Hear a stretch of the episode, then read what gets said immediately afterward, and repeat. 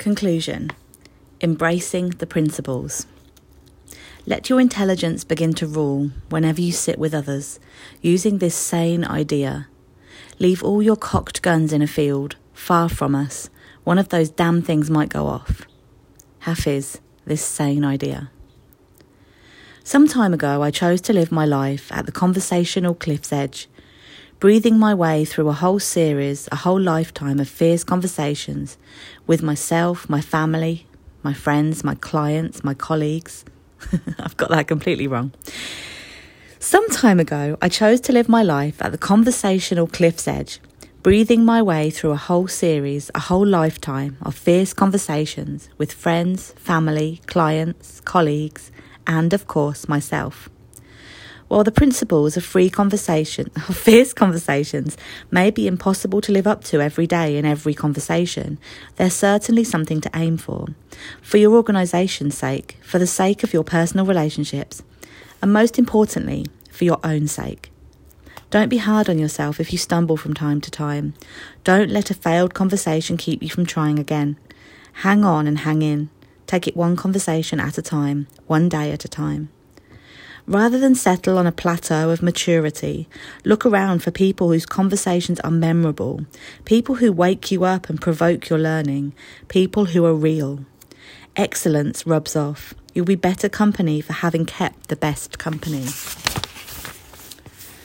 As I said earlier, fierce is an attitude, a skill set, a mindset, a way of life, a way of leading, a strategy for getting things done.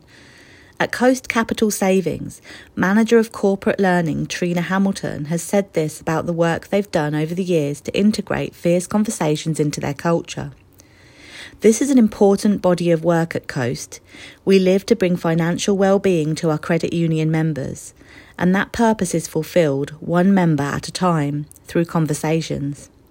I want those conversations to be fierce. In 2015, we launched an in house development program for leaders called Leaders Who Inspire. It's a cohort based program spanning several months. Fierce conversations are the thread that holds the program together.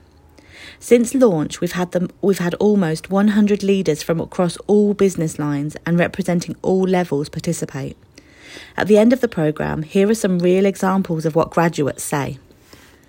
I shifted from holding people accountable to holding people able. I learned that coaching is not about providing answers, it's helping people to find answers. I tackle my toughest challenges today. I learned to always ask for feedback. You never know what you might learn about yourself. I communicate more effectively, resulting in richer relationships. I'm not afraid to come out from behind myself and be vulnerable in conversations. I am more self aware of how I'm engaging my team in real conversations that ignite confidence, courage, and purpose. I treat every conversation as a relationship. I stay present and curious in every conversation and have the courage to interrogate reality. I am self aware of my legacy and how I want to show up as a leader. Trina added, It's not just what the graduates say about their leadership that's shifted because of Fierce, it's what happened around them and through them.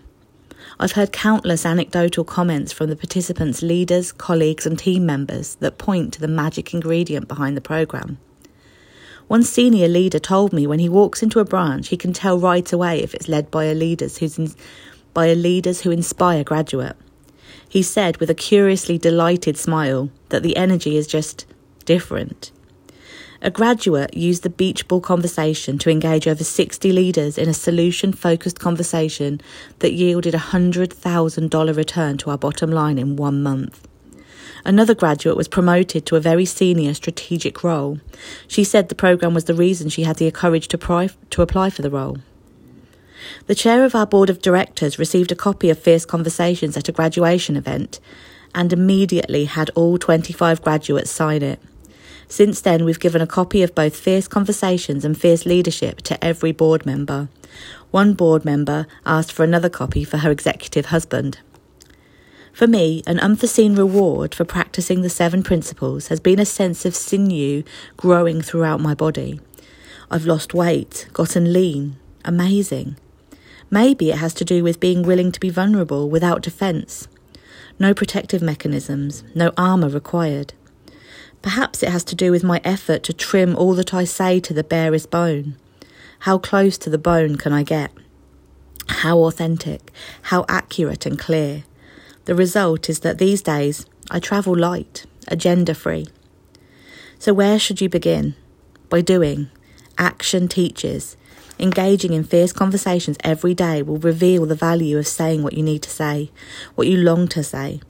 Should you run out the door, collar the first poor bloke who catches your eye, and haul his sorry backside off for a fierce conversation? Not yet. Instead, begin by tuning into yourself. Spend time alone, in silence. When silence has performed its useful work, do listen to music country, classical, blues, rock, opera, Celtic, whatever pleases you. Close the door, turn off the TV, silence your phone, put on music that you love, and let yourself feel. Writing the first edition of this book, I often listened to Kelly Joe Phelps' CD, Sky Like a Broken Clock. I love his sound, a cross between Springsteen, Dock Boggs, and someone from somewhere on the banks of the Mississippi. The lyrics are lovely but secondary. It's simply what this music evokes in me, unbidden, dropping me into a funky, smooth, and groovy place where I want to pour a glass of red wine, light a fire, and reminisce. I remember evenings with friends playing our guitars and singing by the Missouri River, my, she- my freshman year of college. I can see Kelly Joe Phelps' music with my eyes. He's tapped into an artery somehow. You can't get that just anywhere. Different gifts, memories, and emotions would be evoked by listening to Rostro- Rostropovich playing Bach's cello suites, or to Alasdair Fraser's Scottish fiddle, or Mark O'Connor's Appalachia Waltz. I discovered Barrington Pheloung through the Inspector Morse television series. Ennio Morricone because of The Mission. He's 87 as I write this, with no plans to retire. I want him to live forever. I pick my moods with my music. Gifts, all. Listening to music that you love will allow you to feel what is there for you to feel, even if you've locked the door and wedged a chair under the knob. That's why we need music. Seek it, sometimes avoid it. There are some songs I have to turn off, just can't take it right now. Put down the newspaper, the magazine, the stock market report, the crumpled articles stuffed in your briefcase, your cell phone. Read a book. Don't just read non fiction, pick up a classic work of fiction or a new one. Because I often quote fiction in my writing and talks, people ask me what books I've loved. So many. Recently, I recommend Martin Marten by Brian Doyle, The Unlikely Pil- Pilgrimage of Harold Fry by Rachel Joyce, A Man Called Ove by Fredrik Backman, Louise Penny's Inspector Gamache series, All the Light We Cannot See by Anthony Doerr, H is for Hawk by Helen Macdonald, Angle of Repose by Wallace Stegner, A Reliable Wife by Robert Goolrick, Independence Day by Richard Ford. Pick up Tolkien. Lose yourself with hobbits, orcs, and wizards. Lose yourself in hope of finding yourself. If you want to meet someone who's had an extended, fierce conversation with herself and offers that marvellously flawed self, I forgot I set the alarm. Sorry. if you want to meet someone who has had an extended, fierce conversation with herself and offers that marvellously flawed self to any who care, read Bird by Bird or Travelling Mercies by Anne Lamott. Read Pilgrim at Tinker Creek by Annie Dillard. Or read A Joseph Campbell Companion. I fantasise what it would be like to have these authors as neighbours. When there's a good book in the house, why turn on the TV? Read poetry. Read good poetry if possible. Don't try to understand it. You'll know it's good when it evokes something for you a memory, a vivid picture, an emotion, an insight, a trembling of tectonic plates. Read David Whyte's poems. Pick up The Gift, poems by Hafiz, the great Sufi master, translated by Daniel Ladinsky. Here was a man happy to be in his own skin. You will smile, laugh out loud. And take walks. There has been much talk of being on the path. It seems to me that too many people are forever seeking, never finding. Why not let the way itself arrive? I suspect you already know what to do. For me, the way is an ongoing, robust conversation with all that life has to offer. During works, I converse with lavender roses beside the ocean, quicksilver fishes in alpine lakes, wind song, lapping water, the wide listening sky.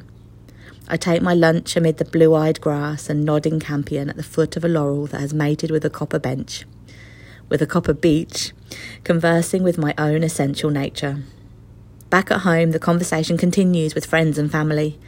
What matters is how quickly we do what our souls direct. One fall, after leaving several workshops in London, I spent a day walking through the countryside in southern England with my friend Graham Thompson. In the late afternoon, as we returned to Graham and his wife Charlotte's home, I said thank you for this glorious day. He smiled and said, Now you must pay. I've been asked to ring the church bells for a wedding this evening. It takes two people, and my usual partner isn't feeling well. A few hours later, I followed Graham up a rickety staircase in an ancient country church atop a hill. Graham lifted a trapdoor, and we clambered through it into a tiny belfry. The ropes to eight bells above the wooden planks over our heads were attached to eight wooden levers.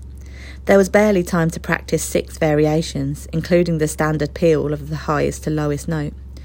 Graham managed to unstick the lever connected to the smallest bell just as the guests and bridal party arrived. When the minister rapped on the trapdoor, Graham and I looked at each other and grinned, and I pulled the first lever. Though our concentration was intense, our first efforts were not the joyful noise to which we aspired. But as my confidence grew and the bells responded to my touch and timing, I began to feel them in my chest, literally reverberating in my rib cage.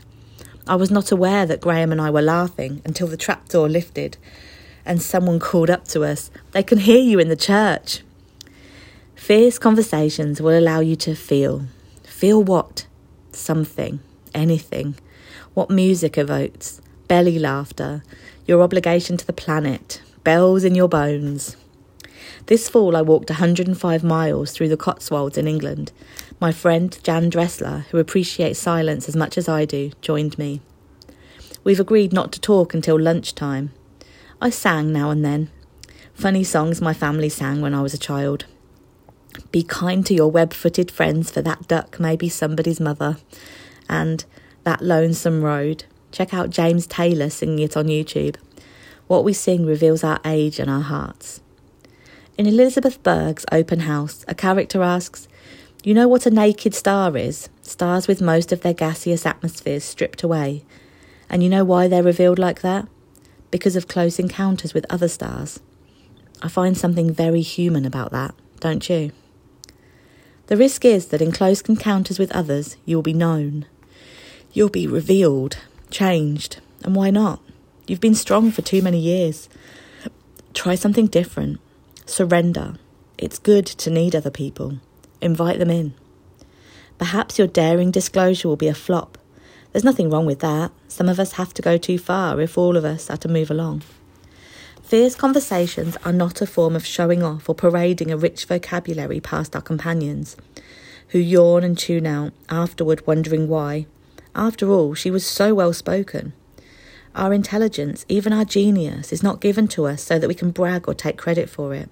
It's given to us so that we can be of service to others in some meaningful way. Fierce conversations are an effort to understand. First of all, for yourself, something that is worthy of your pondering. They are deeply probing explorations. Speak about the things you want to understand. Most people want to share journeys of this kind. Forget about being clever or impressive. When we furnish our past with positive events, perhaps enhancing them and leaving out the ones we don't think others would find appealing or attractive, that leaves us as a perfect and therefore uninteresting human being to whom no one else who might be imperfect can relate. Forget also about persuading others to your view. Saying something louder doesn't make it true. What is called for now is quiet integrity. Tell the truth. Tell the truth. Tell the truth. I determined long ago that to change my persona, omit my mistakes, or withhold a controversial view for fear of what others might think was not only dishonest and ineffective, but would likely induce a contagious stupor. So I decided to show up authentically and consistently with everyone in my life. Might some people be put off by things I say? Certainly. and that's okay with me. If I tried to please everyone, I would lead a dull life indeed. The key is for you to show up fully. You may be among people who don't support you. You may be among people who, loving or unloving, are simply not equipped to support the ambition of engaging in fierce conversations. This is not an unusual experience. The courage to show up is both simple and daunting. Once you show up, people can see you. They can judge and criticise and gossip. Some safety and comfort are lost when an ambition or strongly felt emotion is expressed. Perhaps if you've become impatient with the false identity you've created for yourself, life is inviting you into much larger worlds than you've imagined. Often people tell me that they will also say what they really want to say if they're with someone who is safe. In other words, their degree of honesty is totally up to other people. This always makes my toes curl. Life isn't safe, isn't meant to be safe. It's meant to be challenging, broadening, frightening even at times.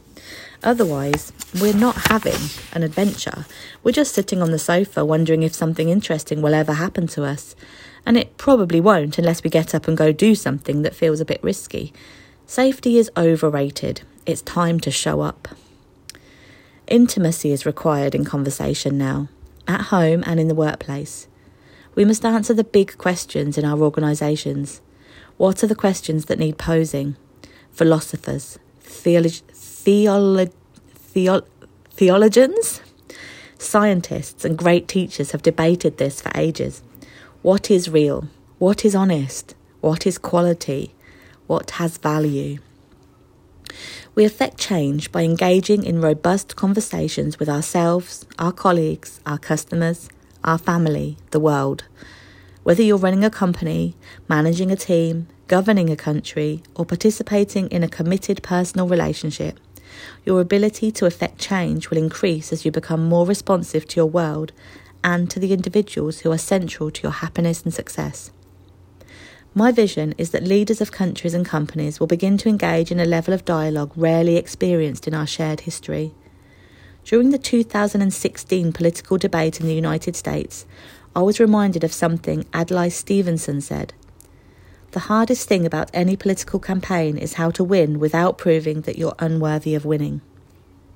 When the political primaries were in full swing, voters' blood was boiling listening to would be future leaders of the United States Candidates from both parties left voters confused, frustrated, disgusted, frightened, and angry. An us versus them mentality created a wider divide than ever before. Who could voters trust? Who could really fix what's broken? While it may sound a bit cheeky, and certain political purists may roll their eyes at the sentiment, I felt that we needed Pope Francis. If he had been running for president, he would have gotten my vote, and I'm not Catholic. I admire this Pope. Despite serious obstacles, he accomplished major bureaucratic house cleaning, set new directions and priorities for a global organi- organisation not traditionally known for its innovation, and focused the attention and resources of the Church on matters of global concern. Other popes had worked toward change and failed, some didn't even bother, and some made things worse. Pope Francis is number 266 in a long line of leaders. Consider what the Pope was up against within the Vatican and compare this to what the President of the United States is up against with Congress. Resistance to change? Check. Hidden agendas? Check. A culture of infighting and power struggles? Check. A network of powerful administrative departments that seem to despise each other? Check. Wars between conservative and liberal wings? Check. Throw in scandal, hubris, greed, cover ups, and conference rooms full of decision makers with narcissistic personality disorder, and you've pretty much got it. So, how has Pope Francis accomplished so much? Why is he so popular? Let's start with how he became the Pope. George Mario Bergoglio didn't use negative te- television commercials, name calling, and profanity, or an overactive ego to be considered for this position of leadership. There was no us versus them, no I'm right, they're wrong. Through a miraculous process unimaginable in the United States, Pope Francis was chosen by people with strongly opposing views. I suspect he may have been chosen in part because of his gentle, unassuming nature. Some may have thought he could be controlled. Turns out, while he is gentle and kind, he is also strong. These are all qualities that any country should be looking for in its leader. Once chosen, it became clear that Pope Francis is a communicator. He has a Facebook page, he tweets, and when he speaks, it is without the usual Vatican filters. His goal isn't to get likes or to inflame, attack, or defend. He has sought unity, resolution, and focused action on matters like climate change, religious persecution, and the suffering of so much of humanity. Pope Francis has sought engagement with the world, including those who do not share his beliefs. He engaged the world, including his adversaries, one conversation at a time, embodying a key trait of a great leader the capacity to connect with others at a deep level. For many, Pope Francis has been a welcome change, a breath of fresh air, someone many of us would like to invite to dinner and a conversation. He has been influential, in part because the emotional wake during and following his comments is an afterglow, not an aftermath, an aftertaste. His conversation with the head of the Russian Orthodox Church ended a nearly thousand year schism because of deep differences. Following the conversation, Pope Francis said, We are not competitors, but brothers. This too, Pope Francis serves as a positive role model for the young people who will soon be running our world. Consider these evocative and appropriate lyrics from the Sondheim musical Into the Woods. Careful the things you say, children will listen. We're always modelling something for our children, the question is, what are we modelling and how can we select leaders of companies and countries who will illustrate the values we wish to perpetuate? During the 2016 US political debates debacle, I read Rohinton Mistry's A Fine Balance. There's a scene in which the central character, Maneck, meets a speedwriter, a speechwriter on a train who describes his approach to his work. I knew exactly the blather and bluster favoured by professional politicians, my modus operandi was simple. I made up three lists candidates' accomplishments, real and imaginary, accusations against the opponent, including rumours, allegations, innuendos, and lies, and empty promises. The more improbable, the better. Then it was merely a matter of taking combinations of items from the three lists, throwing in some bombast, tossing in a few local references, and there it was a brand new speech. I was a real hit with my clients. Sad and accurate. We have a long way to go. We're a global economy, a global marketplace, relying on one another for survival. While we have a right to strongly held beliefs, our subjective truths often prevent intelligent dialogue. Multiple competing realities must be considered and valued. Until we master the courage and the skills needed to engage in conversations that help accomplish the goals of our shared civilization, devising a plan that transcends individual gain and personal ambition. We will move away from greatness, not toward it. It's time we mislaid all the normal words and the everyday questions that only lead to exchanges in which nothing of interest or usefulness occurs. Whether you're trying to come up with original thinking, transform a corporate culture, improve customer renewal rates, enhance cross boundary collaboration, develop emerging leaders, or simply create heat, What's at the heart of fierce conversations is connection at a deep level with those who are important to our success and happiness. My mission is to transform the way we talk with one another. My mission is to extend this transformation beyond companies and into our global community. Margaret Weeks, one of our marvellous fiercelings, much better word than employees, told me about a commercial that she loves. Now I do too. Go to YouTube and search for Android be together, not the same. We should be with one we should be with one another like this. It is not enough to be willing to be willing or able to speak. The time has come for you to actually speak. Be willing to face mutiny everywhere but in yourself. Your time of holding back, of guarding your private thoughts, is over. Your function in life is to make a declarative statement. Walt Sutton, a wise and wonderful man, gave me great advice when I decided to write this book 15 years ago. I had so many questions. Should I outline the whole thing? What do I do with all these notes I've made over the years? Should I edit as I go? Should I? etc. Walt smiled and said, Write a shitty first draft. I laughed and breathed deeply because that I could certainly do. We make a start, we begin and find ourselves speaking in a deeper, richer language. Sometimes all we need to say, as Inspector Gamache suggests in Louise Penny's novels, is, I don't know, I need help, I was wrong, I'm sorry. My hope is that you will sit beside someone you care for and begin. I feel you out there, reader. Tell me how it goes for you. Susan at fierceinc.com.